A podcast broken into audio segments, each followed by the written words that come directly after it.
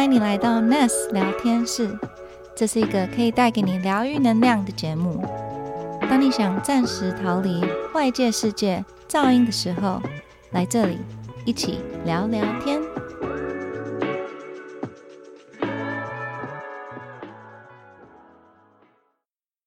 欢迎来到 Ness 聊天室，我是 Melody。今天来宾其实是因为上过他的 Podcast 节目认识的，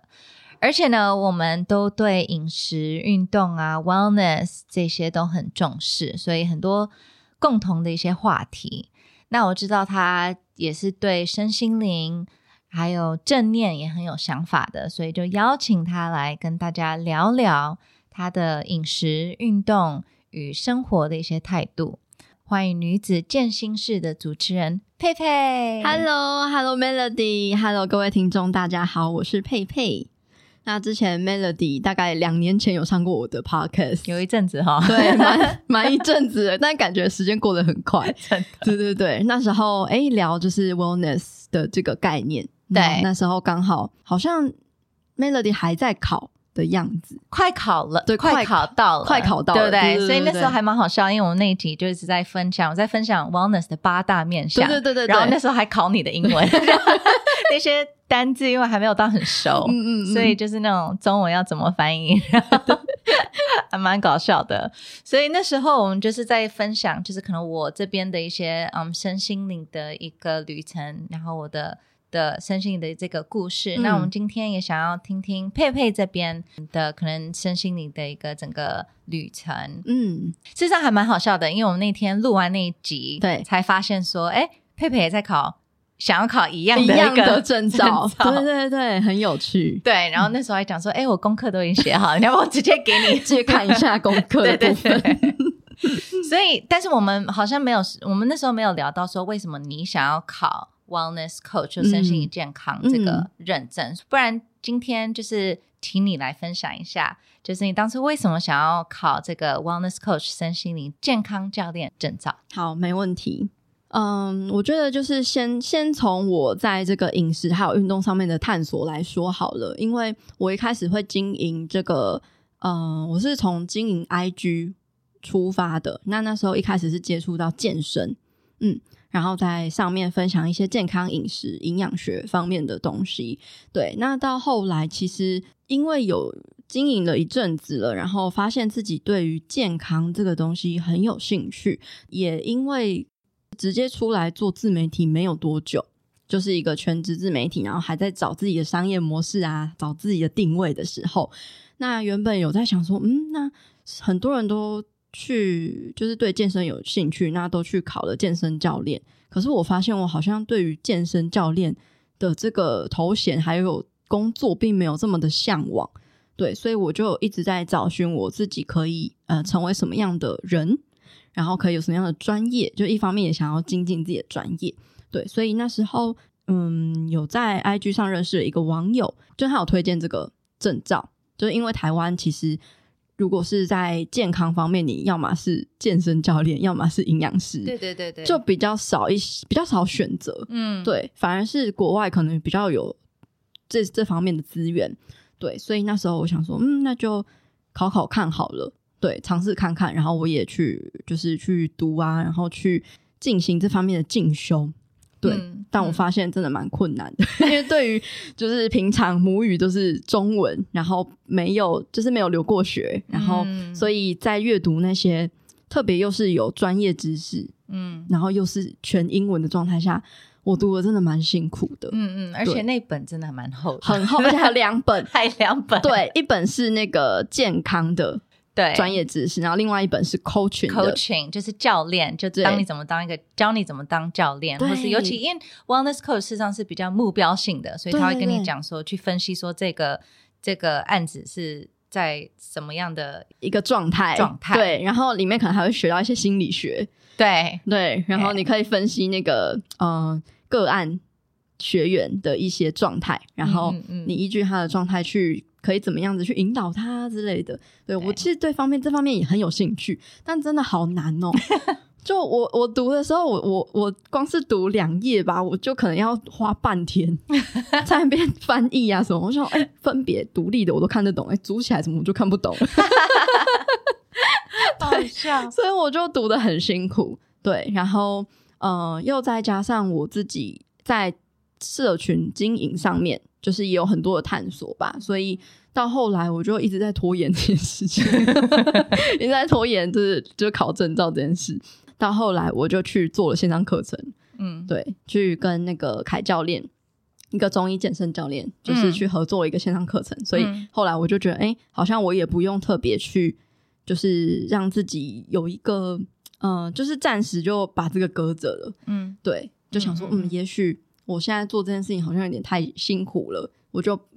算了，就是不不硬着去做了。对，时间到了的时候，可能我就会自然有一个定位出对现。对对对对对，所以好像其实我想要去考一个证照，也是希望自己有一个定位吧。嗯可是我发现，其实你不需要特别去给自己一一个这样的东西，才叫你有定位。嗯就是你本来就可以去定位你自己。对，所以我觉得我还在嗯，就是持续的探索。因为就算即便我没有这样子的证照，但是我在跟粉丝的互动啊之类的，我其实还是很多时候很莫名的，只是单纯的几个交流，他们就觉得很有方向，对，或是就是很有疗愈的感觉，或是嗯。他们就会把我的一些话可能收在心里，然后说、嗯。哦，他会好好的去体验看看。对，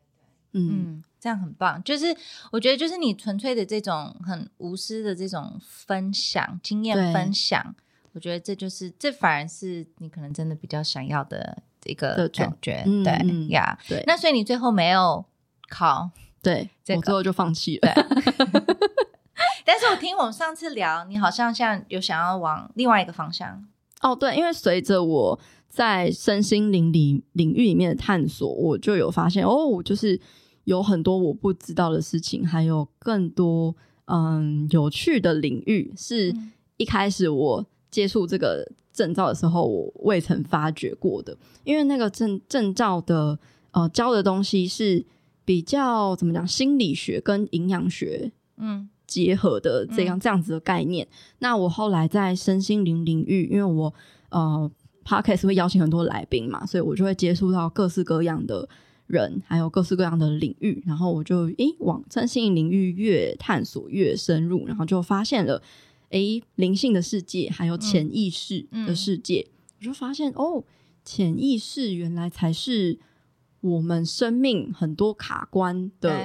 本质的原因，就是你的信念。嗯那那个是我们在表意识上面可能，或者是我们的行为上面是完全无法看出来的。嗯嗯，嗯对，嗯可能你表面上，比如说很多人表面上都喜都想赚钱啊，喜欢钱啊，对可是也许你的潜意识是害怕钱、抗拒钱，哎觉得钱嗯会带给你伤害、灾难等等的。对，其实很多人的潜意识是有这样子的状态，但是他们不知道，那就会有很多金钱上面的议题。嗯对，嗯这是举一个例子，这样子。嗯嗯嗯，嗯我觉得我就是这种人呢。但是 OK，那我们来就是往前推一点，就是你为什么会开始走向身身心灵对，有什么事情就是 personally 就是真的有发生，让你对这个议题有感吗？有感吗？呀嗯嗯嗯，我觉得嗯，可以回推到我人生的一个很大的议题，就是关于这个身体、身形、身材方面的议题。嗯嗯这其实也是让我会对健康这个东西有兴趣的一个议题，因为诶，从小到大。除了我本业的设计，就我原本是做设计出身，除了我本业的设计之外，我还有一个副业，就是减肥这件事。我大概从国中一年级我就开始减肥，对，很不可思议。可是因为那时候就是各各种各式样的原因啊，包括说，诶，很多周遭的朋友啊，都都是大家会比较身材，然后都是崇尚那种骨感美为主的。然后那时候保健室就是大家站一排，每个人都可以看到自己的体重，然后你就会拿自己的体重跟别人比较。然后那时候我国一的时候就已经五十公斤了，然后对于就是很多女生来说，超过五十，尤其是对于一个国中的女生来说，会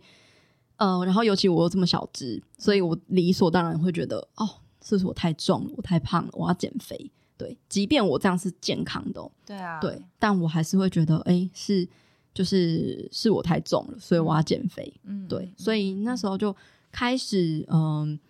尝试各种方式，就诶先从少吃，然后多动开始，然后就慢慢慢慢的，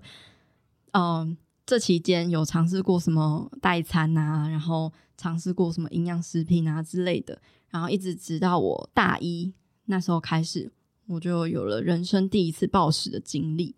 就是所谓的暴食症。但是我那时候不知道，嗯我那时候只是觉得我吃太多了。那个吃太多是怎么成什么样的程度呢？我印象非常深刻的是那一天是在呃我大学的宿舍，呃，我就突然很想要在一楼的便利超商买那种家庭号的巧菲斯巧克力饼干，然后我就拿去我的宿舍，然后我就开始吃，一包一包吃。然后我吃到一半的时候，整包一吃到一半，我已经不不想再吃了，可是我无法停止，我无法控制我自己，我还是继续吃，然后吃到整个就是没了。嗯然后我还想说，我竟然把全部的都吃掉了。嗯那既然我把全部的吃掉之后，其实我很不舒服。结果我还没有停，我还去找别的东西来吃，因为那是一种啊，我既然吃了这么多，那我就再继续吃。嗯，对，嗯然后到后来真的吃到不行了之后，我只觉得自己就是有那种强大的罪恶感跟愧疚感席卷而来。那我当然隔天就是我想说好没关系，那我就再吃的更少，然后再动的更多。对，所以我就开始陷进了一个节食又暴食，嗯反复节食又暴食的轮回，但是我不知道自己发生了什么事。我甚至跟我同学朋友们讲，他说：“哎、就是我会这样子，我这样的状态。”然后他们就说：“哦，我也会啊，我会去那个自助餐夹很多菜，然后吃很多这样。”然后我就说：“嗯，不一样，嗯 不一样。嗯，对，然后所以我就知道说，哦，没有人能理解我，然后我也不知道我发生什么事了，所以我也只能够再更用力的减肥，然后更用力的节食，可是又会很容易的又在反弹，嗯对，因为你身体会反扑，对，然后是我直到后来接触到健身之后呢，我就发现说，诶，原来健身你可以就是吃吃的很饱，你要选对食物吃，然后你要吃的营养充足、热量充足。那时候教练开给我的菜单，我就是是一个很认真的学生，我觉得教练开给我什么，我就会执行什么。所以那时候他给我的饮食菜单啊、运动菜单啊，我都很认真的去去照表操课。嗯对，然后我才发现说，诶，原来健身是一个很健康的运动，就是增肌减脂嘛，嗯然后补充好的营养，然后对的热量，再加上对的运动，渐进式的这个增加重量也让我很有成就感，嗯然后我也觉得哎、自己越来越强壮，嗯对。可是那个其实是前面大概半年有一个新手的蜜月期，所以我进步的很快。对对，但是后来啊，就是我就开始哎、就是想要去透过这样的经验去分享给更多人，知道说其实你可以不用节食减肥，你改变你的身形，然后吃对的食物，嗯然后甚至说，哎、我开始学会了计算营养、计算热量、计算那个三大营养素等等的。什么增肌的公式、减脂的公式、TDEE 等等的，对我就会开始算。对，可是那时候觉得我我好像找对了答案，嗯我可以靠这个东西控制我自己，嗯我可以嗯不会再暴食，然后好好的就是让自己持续不断进步。所以呢，我我把它视为一种 信仰，就是一种对的方法，然后嗯。科学的方法。嗯。可是没想到，我现在回头看，它就是让我受限最深的一个方法，就是推向我到万劫不复 的深渊。的原因，是因为呢，我其实即便是一直不断的努力到一个可能增肌减脂到很不错的体态、巅峰的体态，我还是觉得我自己不够好。，嗯我还是觉得我自己不够瘦，或者是肌肉不够多，屁股不够翘，腰不够细，背不够宽，等等的。对，即便别人都说我已经很好了，我还是会觉得没有啊，哪里好嗯，我看不到。对，但我现在回去看那些照片，我会想说你疯了吗？对，超好的，对对，可是，在那个状态，就是你自己是不会有感觉，因为嗯。那是我觉得我现在回头看，我觉得那就是一种，就是你的一个创伤的惯性，就是一直会觉得自己不够好，然后呃一直会觉得啊哪里还太胖啊什么的，嗯会有一个恐惧，所以我是在一个很焦虑的状态，而且我每一口都一定要去计算我的热量跟营养素，我会很害怕我吃错食物，或是害怕吃到那种没有标签、嗯没有营养标签的食物，我会非常的恐慌。你对自己蛮严格的，，对我非常严格，嗯对，就是真的从小到大做每一件事情，我都会很认真、很用心的去做，然后有一种完美主义的倾向。对，所以很多时候会有一种非黑即白的思维，就是我要嘛，我吃一定的数字以内的的东西，我要嘛就是吃饱。我可能就会吃到可能三千、对三千五之类的，可是那已经远超过我身体可以负荷的、呃舒适的程度了。可是我就会盲目的塞，对。然后到后来，就是我的我的饮食失调的这个状况，到二零一九年末的那时候，非常非常的严重。就是在我经历了三四个月很严格的增肌减脂计划之后，我还想要继续瘦，那时候我就爆了，我就每一天开始陷入那种越来越严重的饮食失调的状态里面。对，每天真的是吃到我都要跪着的程度，就是会让自己非常的不舒服。然后，可是那时候我在社群上的形象，我是定位我自己是一个健康，就是诉求健康的 KOL，可是我却过得这么不健康，所以我就开始反思健康到底是什么。嗯这个东西真的叫健康吗？所以我才发现说，哦，原来嗯，很多人都在讲健身，但没有人在讲健心。嗯对，所以我在这么痛苦的状态下，我就决定说，我要去治愈好我自己，不管付出什么代价，我都要把我自己的这个状态治好。那我愿意承受的代价就是，好，我可能一定会变胖，可是我愿意，嗯我愿意就是为了去治愈好我的心理状态，我想要先让我的状态好起来，这样。对，所以我就开始了查各式各样的有关饮食失调、饮食障碍等等等等所有的资料，然后我开始去真的去执行，包括说开始不算热量、不算营养素，嗯。然后不去计算分量，嗯，开始就是减少运动量，就是所有我原本很坚持做的事情对，我现在都不做了，就是变成是用另外一个极端去平衡，嗯嗯，对嗯就是因为你在你处在一个极端嘛，对，所以我就用另外一个极端来让我自己平衡。所以其实在这个过程，其实没有一夕之间的，对，它是一个很漫长的自我疗愈跟修复的过程。对，然后我那时候就是透过女子健心室这个 podcast，我一边想要去了解我自己，治愈我自己，嗯然后一边想要分享这个资讯，因为其实很多女生她们都有这样的状态，可是她们可能诶求助无门，或是不敢讲，对对，所以她们诶可能 somehow 就是找到了我这个资源，然后跟着我一起去探索，借由很多的来宾他们的经历分享，还有各式各样的来宾，像是嗯。呃营养师啊，健身教练啊，到后来心理师啊，然后到后来有身心灵这方面的分享，嗯。就是从真的原本是只有 focus 在身体的部分对，怎么吃、怎么运动，嗯到后来有心理的，就是包括说情绪嗯什么样子去跟他们共处，然后还有所谓的这个整个社会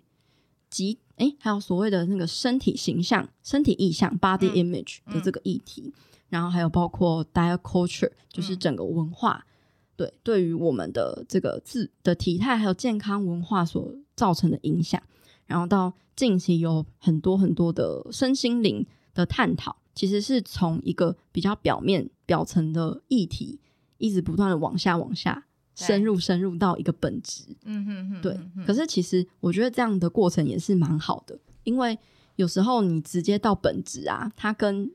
它跟表面差太远了，，对就会很难落地。对对对对对对对对，就一步一步这样子一个自我疗愈的旅程。对，它真的是一个旅程，对，是旅程，所以我也才慢慢真的到现在，我算是真的治愈好我自己了。嗯然后也有很多听众也跟着一起治愈，嗯，所以说我就觉得，哎、就是这整个身心灵它真的是一体的。即便我可能有这样子走过的路路程，可是我发现啊它总归来说，身性都是互相影响的。是啊，是啊，一定嗯是。尤其是我觉得很多这些 body image 的东西，我觉得很多也是、都是从那种可能潜意识啊，或是你的一些，就是因为我也是那种很容易被受影响的一个人，对，对。所以我觉得我，我 first of all，我觉得佩佩你刚刚分享的故事，我觉得非常你非常的勇敢，然后也很谢谢你愿意就分享这个故事给大家听。然后我觉得你真的会去帮助到很多的女生，对，嗯就是很多人也都有这个困扰。对，那你听了那么多不同的这种身心灵的一些不同的方法，有没有特别一个方法对你比较有？因为你刚刚有提到潜意识沟通这件事，嗯那你觉得有没有一个你最近特别比比较有 feel 的吗？比较有 feel 的、哦。我觉得，嗯，现在因为身心灵的资讯就是大爆炸，然后大家对疗愈啊之类的都会很有兴趣。那我最近有一个比较深刻的体悟是，嗯，因为我自己在走过这个自我疗愈的过程，我其实一开始是完全没有接触身心灵的东西，就是一开始没有接触什么疗愈啊之类的。可是我其实已经在做一个很棒的疗愈了。嗯嗯嗯嗯我觉得那个让我改变最大的原因是我愿意去面对我的恐惧，嗯我愿意直接去不再逃避它，然后不再压抑它，然后是转身看看它到底长什么样子。然后当这个恐惧不断的在我的生活中一直一直不断的起来，就是它一直恐惧想要掀起一些波涛汹涌的骇浪的时候，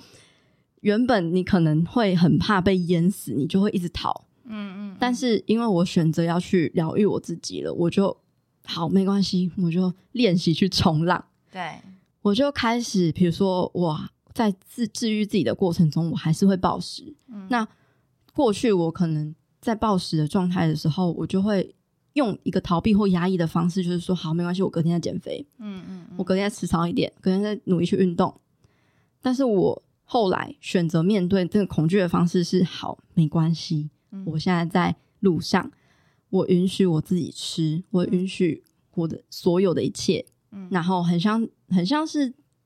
在用一个，就是把自己看成一个最好的朋友一样。就当你的朋友就是很痛苦的时候，你不会再骂他了，你就是会在旁边陪着他，嗯然后跟他说没关系，it's okay，、嗯一切都会过去，然后你会越来越好。我就是在这一些很低潮、很低潮，然后很受挫、很很想要就是在跑去原来的惯性的行为的时候，我先让自己停下来，对，让自己好好的就是安抚自己，嗯。然后我就说没关系，然后我去感觉我怎么样，就算我现在感觉很糟也没关系，嗯嗯然后我开始去记录我的状态，去觉察，对，可能我在嗯、呃什么样的压力的状态下，我就会暴食，然后或者是我吃了什么东西，我有罪恶感嗯等等，我开始去记录什么东西会 trigger 我，什么东西会触发我，那为什么那个东西会触发我？对，不对，我开始去看那些我一直在逃避，pattern，对对。那些重复的模式，嗯我开始观察我自己，对，不再批判我自己，然后，嗯、我开始愿意去带着一个好奇心嗯。去，嗯、好好看看我自己发生了什么事情。嗯嗯，我觉得就在这样子的一个状态里面，我就自然慢慢越来越好，而且我愿意去说出来。对，我愿意去分享出来，我把这个我的过程分享出来，而且我也从我的分享之中，我发现了我的分享的带给别人的帮助跟意义，然后这件事情也带我带给我一个正向的回馈。嗯，我说嗯哦，，对，就是一直有在进步，对，嗯，对。然后记录自己的状态，其实也有慢慢变好，因为我不期待自己马上就要变好，嗯，对嗯，所以我就是在这样子，可能可以说是两年的时间，一直不断的保持耐心的去在这些日常的点点滴滴中去支持我自己，用行动去练习爱我自己。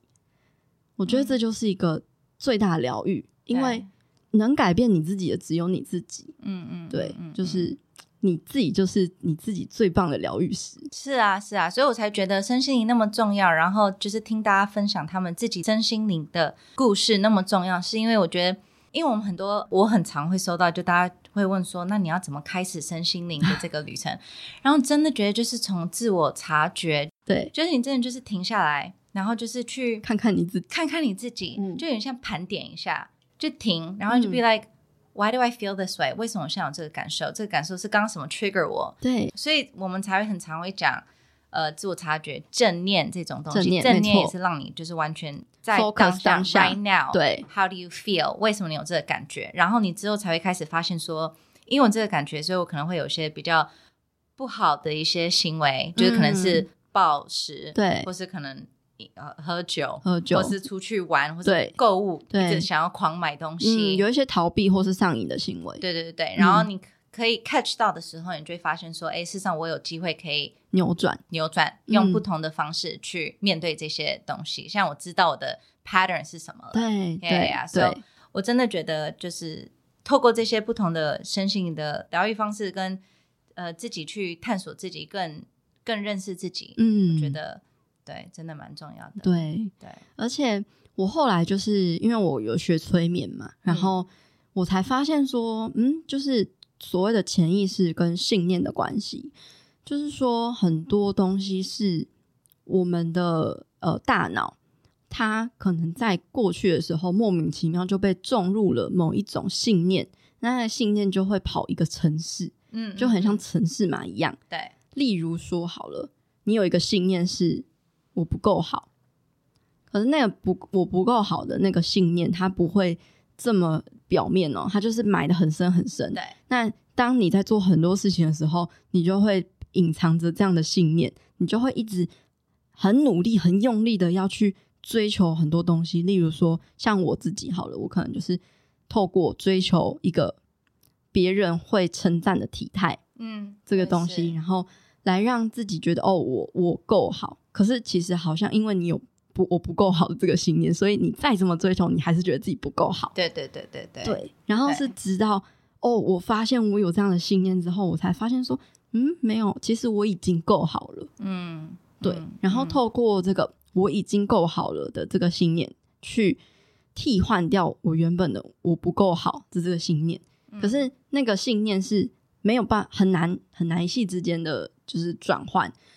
如果是在一般日常生活中的话，你需要透过一次一次在生活中的觉察，嗯就是说你你发现你自己有哪些行为是一直在 follow 这个我不够好的这个信念，那你可能就要有意识的去调整说，哦，那我其实已经够好了，那嗯。我可以，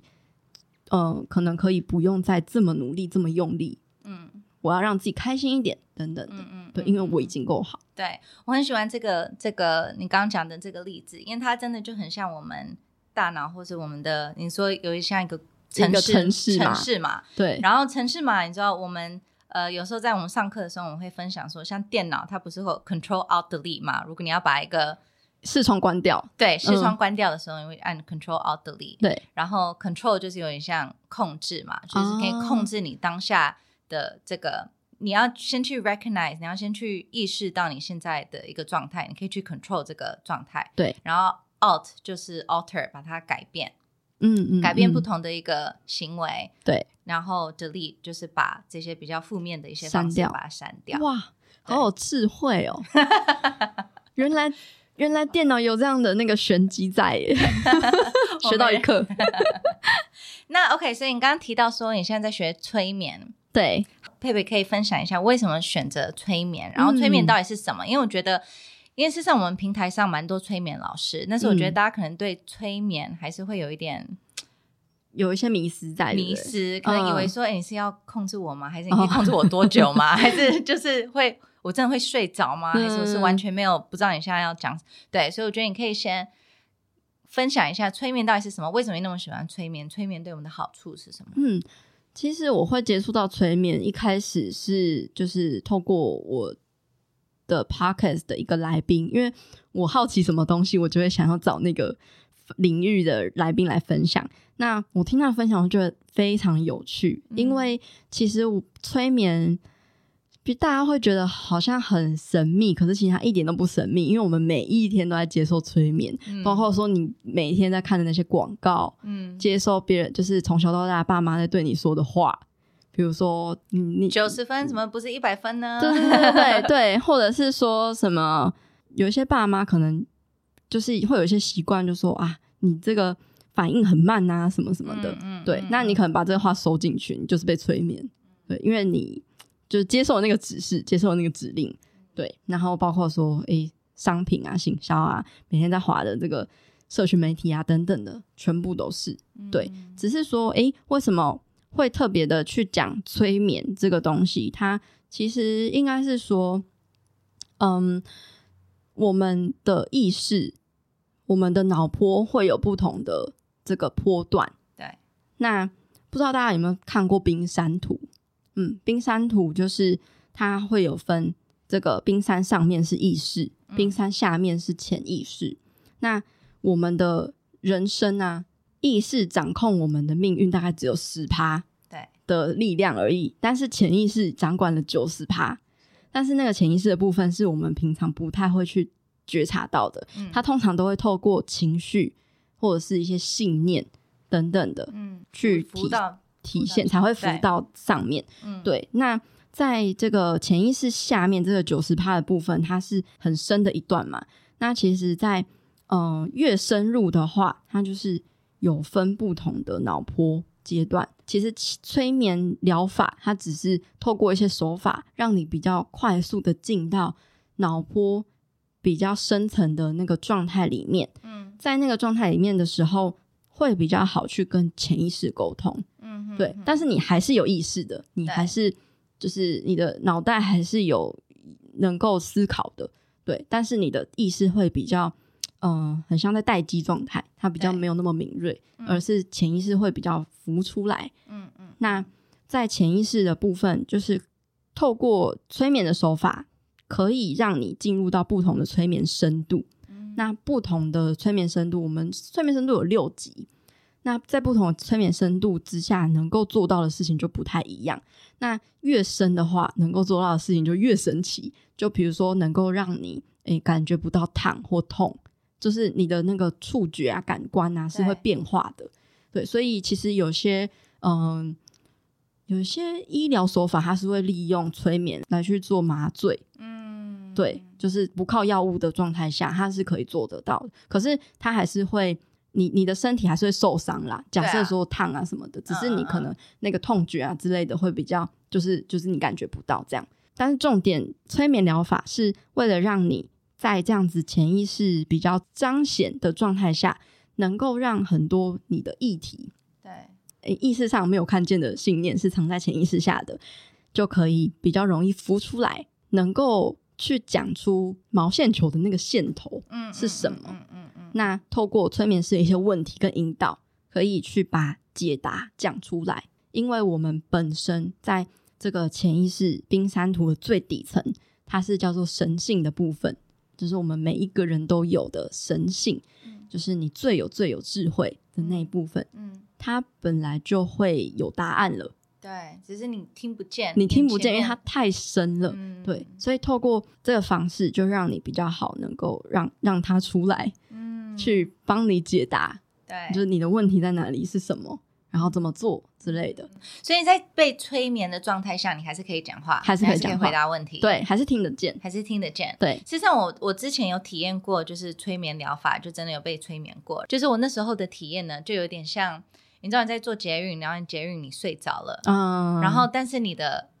站快到，对，就是哦你很常会，你还是会还是会醒来，还是会醒来，没错。或是如果你开车你快到家，嗯，就是你就是会醒来，你就知道快到家，所以有一点像那个感觉，所以你没有真的睡着。没有真的睡着。然后你的潜意识都还在帮你 monitor，都还在帮你 就是扫描。就是扫描那个、嗯。那个感觉，没错或是他可能还在听得到东西，因为可能他听到你的站快到了，对对对，然后他就会 cue 你要醒来，对。所以有点像，我觉得催眠给我最大的体验就很像坐公车或是坐坐捷运的那个感觉，嗯所以它真的不是像大家想象，像电影里面好像你真的催眠可以叫你做什么事情就做什么事情没有没有没有 没那么神奇，对对对，不然大家就催眠师都当那个什么富翁了，大家就 问大家的那个提款机号码，财富自由。对，但是催眠师他是一个很注重道德的一个一，就是道德感要非常高的一个职业，因为其实，在潜意识彰显的状态下，如果下的那个指令啊，其实潜意识都会收进去，都会吃进去。对，嗯，所以，嗯，好的催眠师就是会帮助你，比如说你遇到什么课题，那他就可能就是下一些帮能帮助你的一些讯息、一些指示，让你在。未来的日常生活中，能够有新的城市嘛，可以去跑。对，真的是啊。嗯，那所以通常在一个催眠疗愈前，就是这个这个 session 的时候，你会先跟老师可能一起讨论好今天的主题，或是你的课题是什么，然后可能老师会稍微跟你讲说怎么去疗愈你的一些方式嘛。通常在催眠个案的时候，一开始都会先去有一个。有点像是聊天吧，就是聊说，哎，你有什么困扰？你有什么问题？嗯，然后有点像是，有点像，有点像催眠前的谈话。嗯嗯，对，因为你至少要了解 要催眠什么嘛。对，就是至少要有一些了解，然后，嗯，之后就会再直接进到这个催眠的状态。嗯，然后直接去做一个催眠，然后到最后可能就有一个催眠后的谈话，这样大概就有分。这样三个部分，嗯嗯嗯，然后全程通常都会录影嘛，呃，还是他可以录音啊，录音录音，对对对，因为可能他忘记自己讲什么，对，就是要录一下。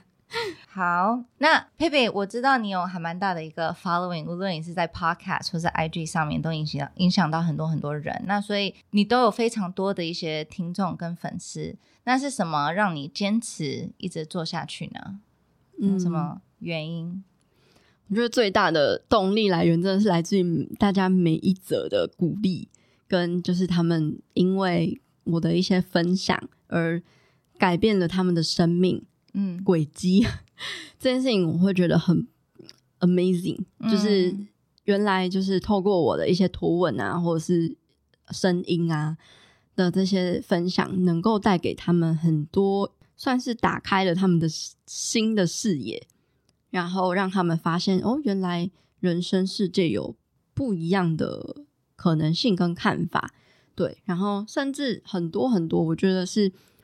因为我分享我自己的这个减肥副业，然后到饮食失调障碍到自我疗愈的这个旅程，很多人是受这个吸引跟影响的。然后这件事情也觉让我觉得很很有意义吧，因为。好像真的很少人在分享这一块的东西，然后我也希望能够集结我的一些嗯小小的力量，跟我的一些资源，能够去集结到很多好的资源来到这边，然后我们可以一起把好的理念推广给更多人，分享给更多人。嗯嗯，这件事情我觉得很有意义。但是你除了就是我我相信一定会收到很多很多好的鼓励，那有时候应该。也会碰到坏的一些评论吧，嗯，那这些对你心理的一些影响，或是有什么调试的一些方式吗？其实我觉得我蛮幸运的，是真的是不多，就是收到负面的评语不多。那我觉得，当然最一开始的时候会，当然会难过啊，或者是会觉得受伤啊之类的。但后来，嗯，有也有慢慢的去。也是真的是觉察哎，嗯，就是觉察自己为什么会因为他们说的那个话而难过，也会去觉察说，嗯，他说的这个是事实吗？嗯，他到底是哪里刺到你？就是我觉得我碰到这个，我会想说，为什么这件事情刺到我？对对对，为什么那么 trigger 我？嗯嗯嗯，对对对，为什么 trigger 我？然后我先去看看说，他说的这个东西，我有没有必要改？因为当然好的意见，我们当然乐意接受嘛。但是如果是只是他个人的一个哦偏见的话，我觉得那可能大可不必，因为你你有自己做事的风格，跟你知道你自己是谁，你知道你自己在做什么。其实如果大家所有的东西你都要改的话，那真的改不完。对对，所以我就会开始有意识的去接收，然后有一些我可以看得出来说，哦，他可能不够了解我，所以他才会说这种话的话，我就会知道说，哦，那就是。不够认识我啊？那你你根本就可能只是路过而已。对你路过，然后有个东西你觉得不顺眼，呃，骂一句这样，那可能对，就也不用太在意。嗯嗯嗯。那嗯，今年剩下的时间，你自己有想特别专注在什么上呢？工作或生活都可以。剩下的时间呢，我觉得我现在比较多是在探索，呃，包括说前阵子在学这个催眠嘛，嗯然后可能就是要把它持续再去应用，因为我现在还是个见习生，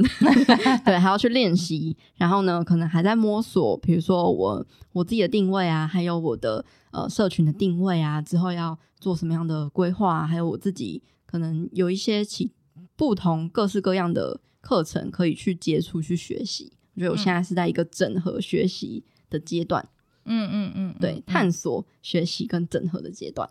那我们的招牌问题，我们都会问大家，就是对你来说，wellness 是什么？对我来说，wellness 就是身心灵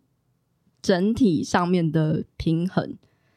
对，然后这样的平衡是，嗯，透过不只是口号上的，而是你在生活中的思言行嗯 上面去真的落实。嗯，对，然后在很多的失衡中找到其中的变动的平衡的状态。没错，我能理解啦，因为就是你身跟心跟灵，它一直都在改变，对，然后就是你可能又找到，你觉得自己找到一个平衡了，然后嗯其中一个可能又稍微。又稍微失衡了，对或是又想要变化一下，对对对对，然后嗯。你要再找到一个新新的个平衡，对，就是这样的过所以它程，就是一直在嗯。找一个平衡，对，但是你会越来越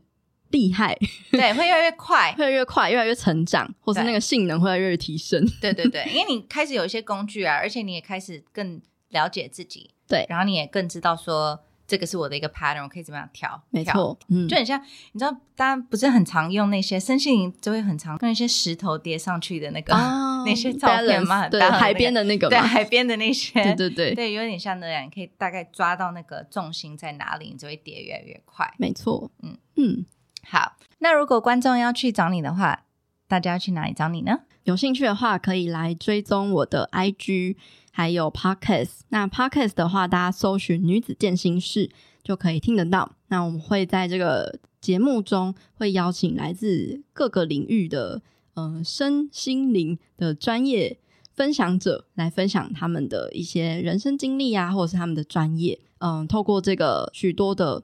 主题，可以接触到还蛮多不各式各样不一样的话题的。那在 IG 的部分，嗯、女子健心室有个 IG 是 Girl Power Room，那我自己也有一个 IG 叫 Pepe Fit Life，那大家有兴趣都可以来 follow，谢谢。好，那今天非常感谢佩佩的经验分享、故事分享，然后我觉得非常的勇敢跟很无私的去分享你的故事，我觉得真的是 touch 到我。然后我觉得也有很多哎，我我那么喜欢做这些 podcast 这些 interviews，因为我发现说虽然大家的故事都不一样，但是我觉得都是有一些共同点。让我觉得身心灵为什么那么重要，是因为我们大家把这些故事讲出来，大家会发现说，事实上 I'm not alone。虽然我们的故事可能不一样，不一样，对但是我们经历过的东西，事实上是很类似，很类似，对。对，所以我真的非常感谢你今天的时间，也谢谢 Melody 的邀请，谢谢你。那如果大家还想听我们聊什么主题，可以上我们的 IG 账号 nest 点 wellness 私讯跟我们说哟。下次聊天室见，拜拜，拜拜。谢谢你这一集的收听。如果喜欢我们的节目，记得按下订阅。如果你是使用 Apple Podcast 的朋友，喜欢这一集的内容，请给我们五颗星，并留下评论。更多 NAS 资讯，请看资讯栏。那我们下次见哦，拜拜。